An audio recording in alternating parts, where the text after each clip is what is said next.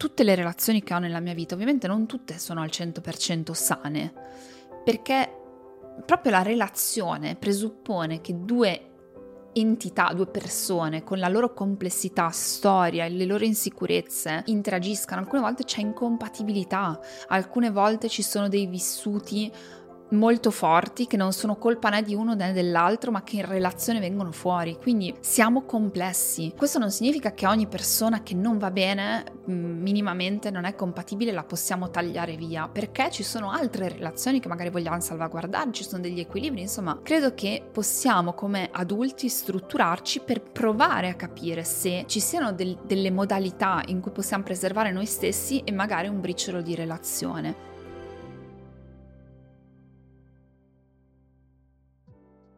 Ciao e benvenuta, benvenuta in questo nuovo episodio del podcast di Eralice. Spero di trovarti bene, anche perché oggi scanciamo una bomba, un episodio bomba. Un episodio che ci ho messo un pochino a, a, partorire perché comunque sono quegli episodi che, non lo so, me li devo sentire, devo, devo essere pronta a farli perché non sono episodi così da blog dove uno dice vai dai ti do quelle due dritte. A parte che non so mai gli episodi fammelo sapere se anche tu pensi che non ti do dai due dritte da blog eh, anonimo. Quindi come dicevo questo è un episodio bomba perché è un episodio che anche qui è stato chiesto tante tante tante volte. E eh, la domanda me l'ha fatta Roberta. È una domanda veramente mh, profonda perché è molto comune, è molto comune purtroppo e parla di tossicità e di famiglia. Quindi lascio subito la parola a Roberta perché oggi ho tanto da dire su questo argomento. Quindi vai Roberta. Ciao Alice, sono Roberta e mm, ho appena ascoltato l'episodio sulla comunicazione assertiva e mi è piaciuto moltissimo e la mia domanda è un follow up diciamo a, a, quel, mm, a quell'episodio perché io ho sempre avuto e continuo ad avere un problema con persone a me molto vicine, cioè mia madre e mia sorella, al punto di arrivare a non parlare più a non parlare più a mia sorella perché ho avuto bisogno di mettere questi confini per, per, per amor proprio. Però ovviamente questo mi, mi, fa star male perché è una persona cara a cui non sto più parlando. Come fare a gestire la situazione in questo caso? Perché anche se io cerco di praticare la comunicazione assertiva e dall'altro lato mi si urla contro, non mi si dà la possibilità di parlare ogni, ogni volta che inizia una conversazione è sempre un attacco. Cioè, per quanto io possa essere paziente, dopo un po' non, ecco, non, non riesco ogni volta a farmi ferire. Quindi come gestire la, la, comunicazione in quel caso? Forse è meglio questo che sto facendo, non parlare più e eliminare un, un rapporto familiare. Non, non so, tu cosa consigli? Allora Roberta, grazie, grazie per la domanda perché è una domanda che è stata fatta in tanti modi diversi, però il succo è lo stesso. Il succo è lo stesso perché la famiglia di provenienza è un argomento complesso per la maggior parte. Quindi intanto non sei sola Roberta, ho preso un bel po' di appunti qui perché c'è tanto da dire su questo argomento.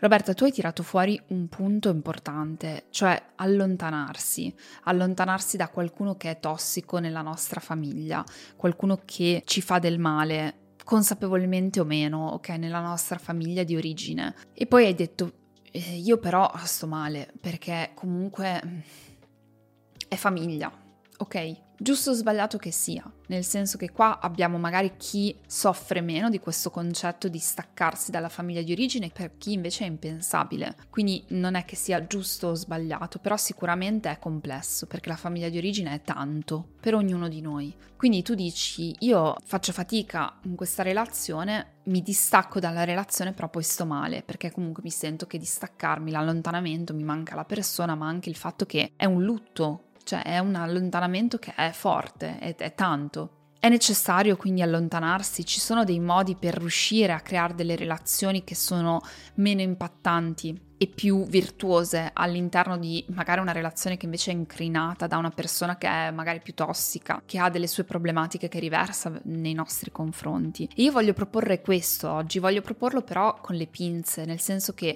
voglio proporre delle alternative da provare prima di un allontanamento proprio tagliando la relazione, perché tagliare una relazione può essere molto sanguinoso, anche se sono certa che ci sono situazioni specifiche eh, aggressive, abusive, dove l'allontanamento è necessario, cioè faccio senza dirlo, ok? Questo disclaimer. Io oggi propongo delle possibili soluzioni, se così vogliamo, dei passi, delle, dei consigli per poter gestire una relazione tossica nella nostra famiglia, ma non è detto che appunto sia possibile. Quindi se tu pensi che l'unico modo sia l'allontanamento, non ti sto dicendo altrimenti. Ecco, il fatto che io dia dei consigli per poter salvare alcune relazioni, tenerne in parte, non significa che tutte vadano salvate. Ci tengo a dirlo questo, ci tengo moltissimo, perché è chiaro che ogni situazione è a sé. Io rispondo a Roberta che dice io però ci soffro soffro, quindi non lo so, ho fatto la scelta giusta e se non l'ho fatta, come faccio a fare un passo indietro piuttosto che a gestire questa situazione? E rispondo proprio a Roberta. Io ho identificato otto consigli e li ho, li ho proprio scritti in base un po' alla mia esperienza personale e anche al lavoro con, con tanti di voi, quindi ho avuto modo di vivere questa situazione tante volte, anche raccontata proprio da voi. Cosa fare prima di scegliere di allontanarsi se si vuole provare a mantenere una relazione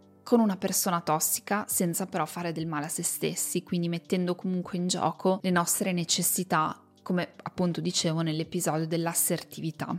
La prima parte, che non è banale, che vi invito a fare se vi trovate in una relazione di questo tipo, è identificare i punti di tossicità non è banale per niente. Cioè, come questa persona è tossica nella nostra vita, come questa persona sta facendo del male nella nostra vita. È sempre aggressiva, ci porta spesso giù, quindi tende a sminuirci, è svalutante, è una persona che cambia umore molto repentinamente, quindi ci destabilizza, è una persona che ci offende, è una persona che scarica la responsabilità e la colpa verso di noi, quindi ci sovraccarica, è una persona che ci fa sentire inadeguata. E quando questo succede, in che situazioni, quali sono i trigger, se ci sono ovviamente, però vale la pena prendersi un momento per andare un po' più a fondo in quello che succede effettivamente nella relazione, da cosa è scaturito, se possiamo ricordarcelo, se c'è una spiegazione, perché a volte non c'è. Quindi semplicemente mettere nero su bianco un po' quello che noi riusciamo a ricostruire di questa sensazione. A me è utilissimo perché tutte le relazioni che ho nella mia vita, ovviamente non tutte sono al 100% sane, perché proprio la relazione presuppone che due entità, due persone con la loro complessità, storia e le loro insicurezze si interagiscano. Alcune volte c'è incompatibilità, alcune volte ci sono dei vissuti molto forti che non sono colpa né di uno né dell'altro, ma che in relazione vengono fuori. Quindi siamo complessi So, questo non significa che ogni persona che non va bene mm, minimamente non è compatibile la possiamo tagliare via, perché ci sono altre relazioni che magari vogliamo salvaguardare, ci sono degli equilibri, insomma, credo che possiamo come adulti strutturarci per provare a capire se ci siano del, delle modalità in cui possiamo preservare noi stessi e magari un briciolo di relazione. E quindi dobbiamo iniziare a capire cosa ci fa star male, perché anch'io nelle mie relazioni, magari un po' meno um, sane, mi sono chiesta cosa mi fa star male, cosa non è accettabile per me, cosa succede in alcuni momenti e se riesco a ricollegare, a capire dei trigger perché questo mi può essere utile per avere più controllo e avere dei confini più netti e poterli rispettare in primis io stessa. Quindi il primo punto è l'identificazione della tossicità. Il secondo punto è fondamentale, mi ha aiutato molto la mia psicologa, cioè spostare l'attenzione dall'altro a me.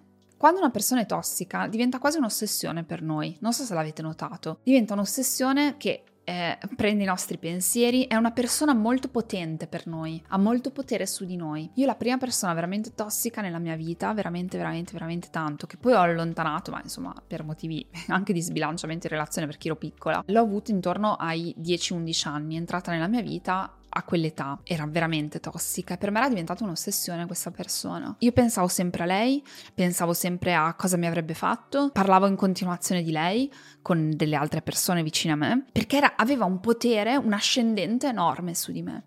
Quindi diventa quasi inevitabile, cioè diventa quasi come se fosse proprio la nostra ossessione.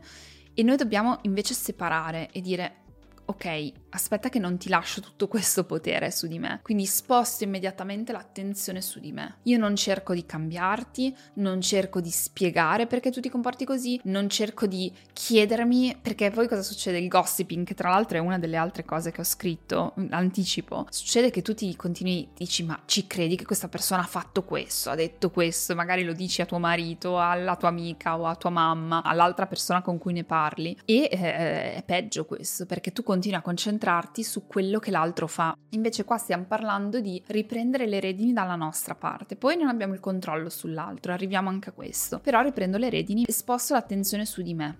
Non voglio più cambiare l'altro.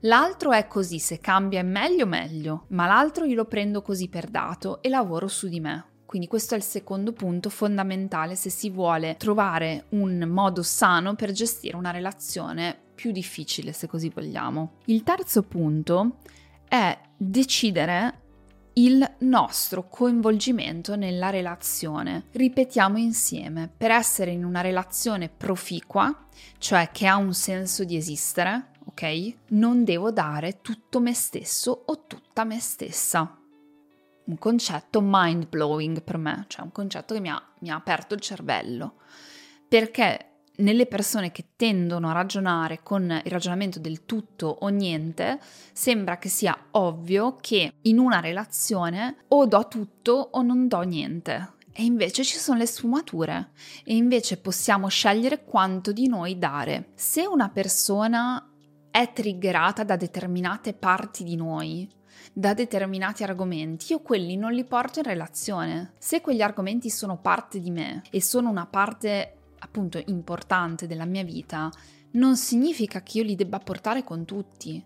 Io non devo dare il 100%, non è che mi devo buttare a capofitto in una relazione, posso dare una parte di me e scegliere di non darne altre. Cosa significa non dare tutto se stessi? Può avere diversi significati, può avere significati di distanza emotiva, quindi io arrivo fino lì, però ah, non ti condivido le mie emozioni più, più pure. Può significare distanza fisica, quindi ci vediamo, sì, però non sempre, non tutte le volte che vuoi. Può significare distanza temporale, scelgo io la frequenza, diminuisco la frequenza con cui ti vedo, ti vedo solo in alcune occasioni, condivido solo parti di me, non ti condivido tutto quello che faccio, non ti condivido tutto quello che penso. Lascio delle cose a me, le proteggo, scelgo che una parte di me sia protetta e lo scelgo come un adulto consapevole. Questo può sanare molte relazioni e voi direte no, ma perché non è una relazione autentica? Non è vero, l'autenticità non ha a che vedere con la quantità. Io posso essere molto autentico in una piccola porzione di me, non devo dire tutto per essere autentico, quello si chiama disclosure, non devo buttare tutto per essere autentico, quello si chiama, cioè, mettere in piazza. L'autenticità significa essere veri per quello che fai, non significa essere falsi, significa significa scegliere. Significa dire questa cosa di me io non la condivido con te questa mia, perché magari è un trigger, perché magari su quello non ci capiamo, magari su quello siamo eh, in disaccordo, magari quello è un trigger per cui tu dopo diventi svalutante nei miei confronti. Ipotesi, fratello, sorella al lavoro. Uno è un manager di successo, eccetera, i genitori l'hanno pompato, ci sono tutte delle dinamiche poi allucinanti e l'altro si sente che magari eh, non ha fatto niente nella vita, non ha combinato niente, eccetera, si sente in colpa e diventa svalutante nei confronti del fratello ogni qualvolta il fratello parla del lavoro lavoro. E quindi il fratello ci rimane male perché dice mia sorella mi svaluta in continuazione e magari mi prende in giro per il mio aspetto fisico perché ho la pancia, perché ho questo, perché ho quest'altro. Sto veramente inventando questa situazione. E quindi la relazione diventa tossica perché io tutte le volte che parlo con mia sorella mi sento uno schifo. E magari tua sorella lo fa perché si sente svalutata dalla tua posizione lavorativa, quindi magari quando fate il pranzo della domenica tutti insieme potresti scegliere di non parlare tanto del lavoro e questo potrebbe sanare una parte di relazione. Quella relazione potrebbe viversi in un contesto dove è possibile viverla, perché non tutte le relazioni sono vivibili in tutti i contesti. Non dobbiamo condividere tutto. È chiaro che quando questo diventa magari in un matrimonio, mi aspetto che con la persona che ho scelto di condividere tutto, gioia, dolore e figli eventuali, ehm, scelte importanti della vita, insomma, con il mio spouse, il mio partner, la mia partner, mi aspetto ecco, che una condivisione sia molto estesa, anche se anche lì possiamo mantenere delle parti private nostre, però mi aspetto che comunque ci sia una condivisione molto estesa, ovviamente, perché per me Alice non avrebbe senso di esistere, ma con la famiglia che ci è stata data, che non abbiamo scelto, e qua stiamo parlando un po' di questa, invece possiamo dire, magari io e mio fratello stiamo bene su alcuni livelli e altri li possiamo lasciare fuori. È una scelta molto adulta questa. Per me questo è stato un concetto di grande potere personale, perché così quando vado in relazione scelgo un po' quello che, che ha senso e non ha senso e lo scelgo per proteggermi anche, ma anche per nutrire una relazione, perché magari tra le due persone sono io quella consapevole e l'altro non è consapevole, quindi sono io a scegliere di proteggere. Questo deriva dal fatto che ho fatto un inventario iniziale delle cose che sono tossiche o meno, quindi quelli che potrebbero essere i trigger. E già da questo si potrebbe avere un buon risultato. Il quarto punto era quello che dicevo prima, non parlare di quella persona in continuazione, perché quando una persona è così lontana da noi, fa delle cose assurde, per noi e quindi magari si comporta anche male, noi tendiamo a parlarne in continuazione. Eh, ma lui fa così e così e così così. Io ci sono passata in questo, in relazioni tossiche, proprio perché diventavano ancora più tossiche perché io ne parlavo in continuazione. Perché magari io con Michael o con altre persone dicevo, ma ci credi che è successo questo? Ma ci credi che questa persona ha fatto questo? Ma poi e ripeti sempre le stesse cose, però lo fai perché c'è una sorta di viziosità in questo, è, parte dell'essere umano, diventiamo un po' viziosi in questo perché quasi guardiamo con interesse gli altri come si comportano perché per noi è assurdo, va contro il nostro sistema valoriale, il nostro sistema di pensiero, perché spesso comunque siamo persone molto diverse da chi critichiamo, da chi ci fa star male, da chi non ci comprende, da chi non comprendiamo. E questo aiuta perché tu inizi a dire no, io di questa cosa non voglio parlare, perché ne devo parlare? Io sto parlando di me. Quindi sto pensando a me, non devo pensare a lui, a lei, perché do troppo potere. E già sgonfia anche questo tanto. Quindi è un tip interessante perché sgonfia il potere che l'altra persona ha poi su di noi. Se per esempio la relazione tossica ce l'hai con tua suocera e parli in continuazione di tua suocera perché non puoi concepire cosa fa, cosa dice, cosa pensa, cosa ha, le cose che fa, è inutile quella cosa lì. È completamente inutile L'utilità è lavorare su tutte queste cose che sto dicendo, su di te, non su di lei. Su di lei ci penserà lei, ma se tu non vuoi toglierla dalla tua vita, non puoi toglierla dalla tua vita, tu devi lavorare, l'unico modo è lavorare su di te, su tutte queste cose, ok? Quali sono i livelli di tossicità? Non devo mettere tutto me stessa, anche alcune cose che sono importanti nel punto 3 di non mettere tutto se stessi in una relazione tossica, è il fatto di dire se so che mia suocera svalvola se io parlo di determinate ideologie che ho nel crescere i miei figli perché sono diverse dalle sue, non è che io devo aver ragione con lei, perché tanto sono i miei figli, quindi li crescerò come voglio io, ok? Siamo tutti d'accordo su questo, che lei non è dentro la cameretta dove tu parli con i tuoi figli, o non, non è nelle scelte della scuola dei tuoi figli, o nelle scelte di che amici frequentare, che sport fare, o le cose che, che vuoi portare all'interno della tua casa. Quindi è inutile che gliele devi spiegare, anche questo, a volte vogliamo aver ragione, spiegare che gli altri ci capiscano, magari gli altri non ci capiscono, ci sta anche questo, ci sta anche questa parte, e riduce il livello di tossicità, perché lei non è aware di quello che tu stai pensando e tu non devi aver ragione. E quindi sì, potete avere una relazione che magari si parla di cucina e allora lì vi trovate bene. E allora è, è molto più facile per tutti, ma anche per te ma anche per te proprio, perché non c'è bisogno di aver ragione, c'è una grande saggezza in questo, non c'è bisogno di asserire tutto se stesso in tutte le relazioni. Quinto, definire confini fondamentale questo e se questi non vengono rispettati ovviamente rivalutare. I confini sono necessari, sono fondamentali, quindi i confini vanno negoziati con se stessi, vanno esposti, vanno spiegati, a volte è necessario spiegarli direttamente, a volte è necessario spiegarli con delle piccole bugie anche, perché magari l'altra persona non capirebbe, però i confini vanno scelti e poi vanno portati avanti alcuni confini, per esempio uh, figli con i genitori mamma, papà, magari parlano in continuazione del fratello. Siamo due figli, i genitori sono uh, molto delusi dai comportamenti del fratello e io sto in mezzo. Quindi e mio fratello parla di loro e loro parlano e io mi sento male perché eh, cosa ho fatto io di male per avere tutto il peso di questo nucleo familiare?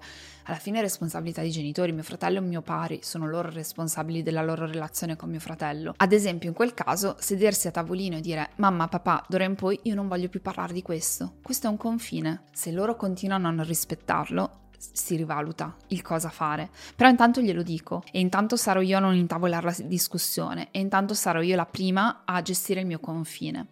Le piccole bugie di, che ho nominato prima, quindi alcune volte semplicemente sei sereno e lo dici, questa cosa mi fa star male per questo motivo, questo motivo, questo motivo, non è mia responsabilità, non voglio sapere di queste cose. Io l'ho fatto con alcune persone, ho detto questa cosa non la voglio più sapere. Non è, non è, da me saperla, mi fa star male, mi ricorda cose brutte, mi fa stare male, quindi questo è un confine, non voglio più superarlo ok, non sono io la persona giusta di cui parlare di, di, alcune cose. Le piccole bugie invece, quando di fronte ci troviamo qualcuno che non capisce, quindi magari abbiamo, non so, la sorella che è estremamente invadente, mi chiama in continuazione, io magari ho la mia famiglia e mia sorella in continuazione, poi si lamenta in continuazione, poi fa la vittima e poi questo, quest'altro e tutti, attiva tutti i suoi comportamenti, magari mi chiama tutte le sere all'ora di cena, però io non è che non posso rispondere perché lo sa che sono a casa, magari posso dire Guarda, mio marito ha creato una nuova regola per i bambini, quella di lasciare i telefoni nella giacca. Io sono d'accordo, diamo il buon esempio perché loro hanno iniziato a usare un po' il telefono, sai, la, la maestra mi ha telefonato, la, l'insegnante, la professoressa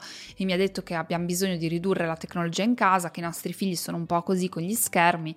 Non lo so. Di fronte a queste cose stai dicendo una bugia bianca, a mio avviso, perché di fronte magari a una persona che non è in grado di sentirsi dire guarda sorella, per quanto io ti voglio bene, non riesco a esserci perché ho una famiglia, non riesco a esserci in continuazione perché la mia priorità adesso è mio marito e sono i miei figli. Mi dispiace, vent'anni fa non era così, oggi è così. E magari questa cosa è offensivissima per tua sorella, sta malissimo, la triggera e dopo va in uno scontro. Si può anche, come adulti, secondo me, essere in grado di fare questo. È bello? È preferibile? No. Lo devi per forza fare? No, è un'opzione è una bugia bianca di dire guarda, c'è questo motivo per cui non lo faccio, non sei tu il motivo, ok? E poi magari in modo assertivo dire però io ci posso essere al mattino alle 8, magari ti chiamo due volte alla settimana, diamoci un appuntamento, è quello, e tu sai quanto puoi prendere, quanto puoi dare anche nella relazione. Perché poi nella relazione dove crei confini, li crei per te ma anche per l'altro, dicendo io però ci sono in questi modi, non ci sono in questi ma ci sono in questi.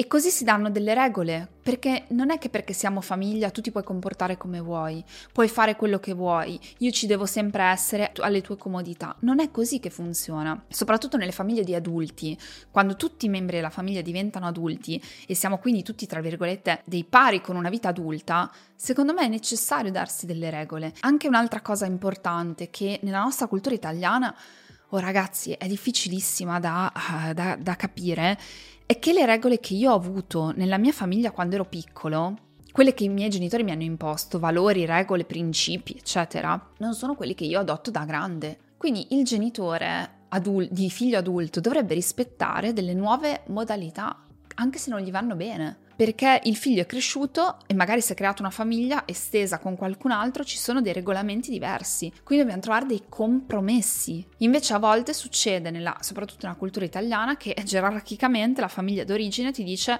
tutte le domeniche a pranzo qua, perché si fa così, perché voglio vedere i miei nipoti, perché così. E tu puoi dire, io capisco che tu vuoi vedere i tuoi nipoti, ma io magari la domenica è l'unico momento che vedo mio marito perché lavoro 60 ore a settimana, lui lavora 60 ore a settimana, i bambini hanno 8 attività e io la domenica non mi sposto da casa col pigiama. Non è una cosa che faccio contro di te, è che le tue dinamiche sono diverse dalle mie e questo lo devi capire, o meglio, lo devi capire. Io metto un confine. Ecco, di nuovo, vedi, lo devi capire. Non è vero che lo devi capire, magari non lo capirai mai. Metto un confine. Quindi magari posso dirti, sai cosa facciamo? Facciamo che il sabato mattina, quando io vado a fare la spesa, magari passo per un caffè, vi vengo a trovare, piuttosto che eh, troviamo il modo per cui voi passate un pomeriggio con i bambini, piuttosto che intensifichiamo il periodo estivo in cui ci vediamo tutti, facciamo una vacanza all'anno, troviamo un altro modo, troviamo un compromesso, ma non è che perché tu mi dici A, io devo sottostare a. Sono anch'io in grado di crearmi un confine. Questo confine sono il primo a doverlo rispettare non è facile. Però quando diciamo, quando anche ci sleghiamo da quelle che sono delle regole che non sono regole assolute, iniziamo a rispettare noi stessi, inizia a essere più semplice anche questa idea dei confini. Numero 6. Cambiare le abitudini di relazione piano piano. Questo è esattamente quello che stavo dicendo, quindi l'ho anticipato. Nella relazione, il fatto che io e te come sorelle abbiamo sempre fatto così, non significa che continueremo a far così per sempre. Le relazioni, quelle di famiglia di origine, sono difficili perché si parte dal presupposto che nessuno debba cambiare, che niente debba cambiare. Proprio quello che dicevo un attimo fa. Se i miei genitori sono sempre andati dai loro genitori tutte le domeniche, non significa che io vada da loro tutte le domeniche. O se io l'ho fatto fino adesso e adesso non mi va più bene, per mille motivi io ho il diritto di esprimere questa cosa e se l'altro non lo capisce troverò il modo in ogni caso di rispettare un confine, soprattutto se questo confine per me è estremamente importante. Quindi cambiare le abitudini pian piano è possibile, magari ci vuole tempo. Non è che uno debba per forza fare il punto e dire da oggi in poi è così, punto e basta. No, ti ascolto, ti accolgo, capisco che per te è difficile, per me è difficile questo, quindi facciamo una volta sì, una volta no, eh, magari per la prima volta a Pasqua vado a fare il viaggio con la mia famiglia, però a Natale ci sono. Insomma, si chiamano compromessi, però dei compromessi che sono intenzionali, che noi prendiamo e diciamo nella relazione noi abbiamo determinate abitudini, ma questa abitudine non riesco più a portarla avanti. Quindi piano piano ti disabituo, piano piano mi disabituo e trovo nuovi modi. Questo è fattibile. Deve partire però da un adulto intenzionale, da un adulto che è in grado di dire no, Punto, cioè si, si, tratta un po' di questo. Ed è in grado di prendersi la responsabilità di questo no. La reazione non la possiamo controllare. E solo dalla reazione decideremo, perché se poi una persona è estremamente tossica, se poi una persona ci fa molto male, se poi una persona diventa abusiva nella nostra vita, noi abbiamo messo tutti i confini, non vengono rispettati, noi abbiamo detto no, non vengono rispettati, anzi peggiorano, a quel punto decideremo il da farsi. Però sicuramente ci siano dati delle opportunità per poter mantenere delle relazioni a dei livelli differenti da come ce le eravamo immaginate queste relazioni. Il settimo punto fondamentale è scrivere chiaramente fin dove arriva la tua responsabilità e il tuo potere. I loro problemi non sono i tuoi. Questo è tipico della relazione tossica, dove tu ti fai carico eh, dei problemi dell'altro, perché l'altro spesso te li, te li mette addosso, cioè te li fa sembrare come se fossero problemi tuoi, in modi tortuosissimi. Nella relazione, anche questo ci ho lavorato molto con la psicologa, il tuo problema non deve diventare il mio. Cioè, se tu sei una persona estremamente aggressiva e se tu sei una persona che sbrocca e urla, eccetera, non è che deve diventare il mio problema, che poi io mi sento in colpa perché dico, caspita, cosa ho fatto di male, che mi sento in colpa per sei giorni. Devo dire, ok, se tu hai un problema con la rabbia non è un mio problema questo, mi dispiace, non lo è. Quindi... Eh, posso aiutarti, magari tu non vuoi il mio aiuto, ma non me lo sovraccarico. Il problema spesso di una relazione tossica è che è sbilanciata, è che noi ci sovraccarichiamo e anzi sono le persone che ci fanno sentire peggio. Sono le persone che ti abusano di più e ti fanno sentire peggio, ti fanno sentire grande così. Quindi c'è un grande lavoro da fare su quello che è il tuo grado di responsabilità nella relazione, su quello che è il tuo grado di, um, di potere anche nella relazione. Cioè il tuo problema rimane tuo, non è la mia colpa il tuo problema e io se scelgo di starti vicino non mi sovraccarico comunque del problema. Quindi quando tu fai una chiara distinzione di questo riesci a mantenere anche molto di più la calma perché riesci a intercettare quelle che sono anche le debolezze, le, le problematiche che ha l'altro e se tu non te ne sovraccarichi riesci a star vicino con più distacco. Distacco non vuol dire che emotivamente non ci sei, anzi, ma emotivamente hai un gap tra, tra te e l'altro che ti permette di sopravvivere, perché se io mi sovraccarico di tutto di te non riesco più a stare in relazione con te. Se io sono in grado invece di dire questa cosa riguarda te e io ti, mi affianco, ti sono vicino, è, è diverso, perché significa che io non lo prendo sul mio piatto, quindi rimango in energia per poterti stare vicino è un altro switch importantissimo in una relazione, perché ci permette appunto di star vicino senza essere eh, devastati. E star vicino senza essere devastati potrebbe essere una modalità che funziona per qualcuno, perché se no se sei devastato e ti sovraccarichi di tutto chiudi, con la rabbia dici oh ma tu mi tratti sempre così, io chiudo. Invece dici ok magari tu hai un problema di questo, non è il mio, non sono io che te lo faccio scaturire questo problema e quindi sono in grado di starti vicino, proprio perché non me lo prendo, perché lo lascio a te. Posso aiutarti in termini di posso ascoltarti, posso accompagnarti, posso consigliarti, non posso togliertelo, non ho quel potere perché non sono io.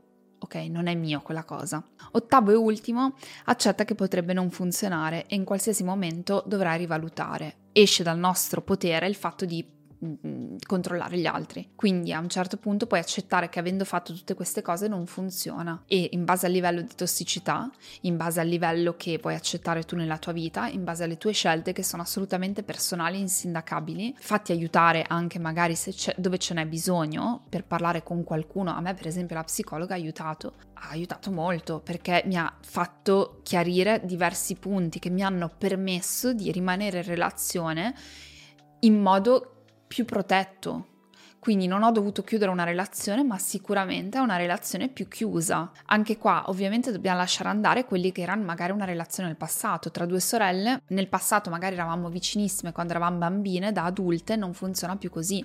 È difficile perché hai perso la sorella che pensavi di avere, però puoi guadagnare la sorella che hai in modo più protetto. Quindi non è più ti do il 100% perché siamo un amore folle e funzioniamo benissimo. Se non funzioniamo bene, perché si tratta di funzionamento anche di personalità e funzionamento anche di momenti, poi a volte ci sono proprio delle vere e proprie problematiche che vanno oltre il funzionamento la compatibilità, che vanno nella magari malattia mentale piuttosto che nella depressione dell'altro, eccetera. Però eh, non c'è bisogno necessariamente di chiudere, bisogna magari accettare che la relazione sarà diversa. Quando tu fai tutte queste cose potresti scoprire che riesci a gestire molto bene tante relazioni e che per quello che sono ti danno comunque nutrimento e tu dai nutrimento alla relazione e soprattutto con la famiglia di origine che non ci siamo scelti è utile fare questi ragionamenti perché magari non c'è bisogno di avere delle chiusure nette magari tu riesci da adulto a vivere in modo più controllato, più protetto una relazione. Questo ti permette di esserci, di stare meglio, di non soffrire, di avere dei momenti insieme belli, di stare anche molto bene in alcuni momenti e non precluderteli perché sei riuscito, sei riuscita a crearti un, uno spazio, a crearti dei confini, a ehm, proteggerti all'interno delle cose che invece prima ti facevano male. Io spero di aver spiegato nel migliore dei modi e mi scuso se ci sono delle imperfezioni. Questa è la mia condivisione personale e ovviamente l'ho detto più volte, io sono stata da una terapeuta uno a uno in seduta a parlare di queste cose. Quindi chiaramente eh, quella forse è la strada dove uno sente il bisogno, sente la necessità di eh, gestire una relazione, però questi consigli possono iniziare ad aprirci a un nuovo modo, a un nuovo modo e delle possibilità di gestione di alcune tipologie di relazione. Io vi auguro come sempre una bellissima giornata, serata, nottata, in base a quello che state facendo quando mi state ascoltando e noi ci sentiamo al prossimo episodio. Ciao, a presto!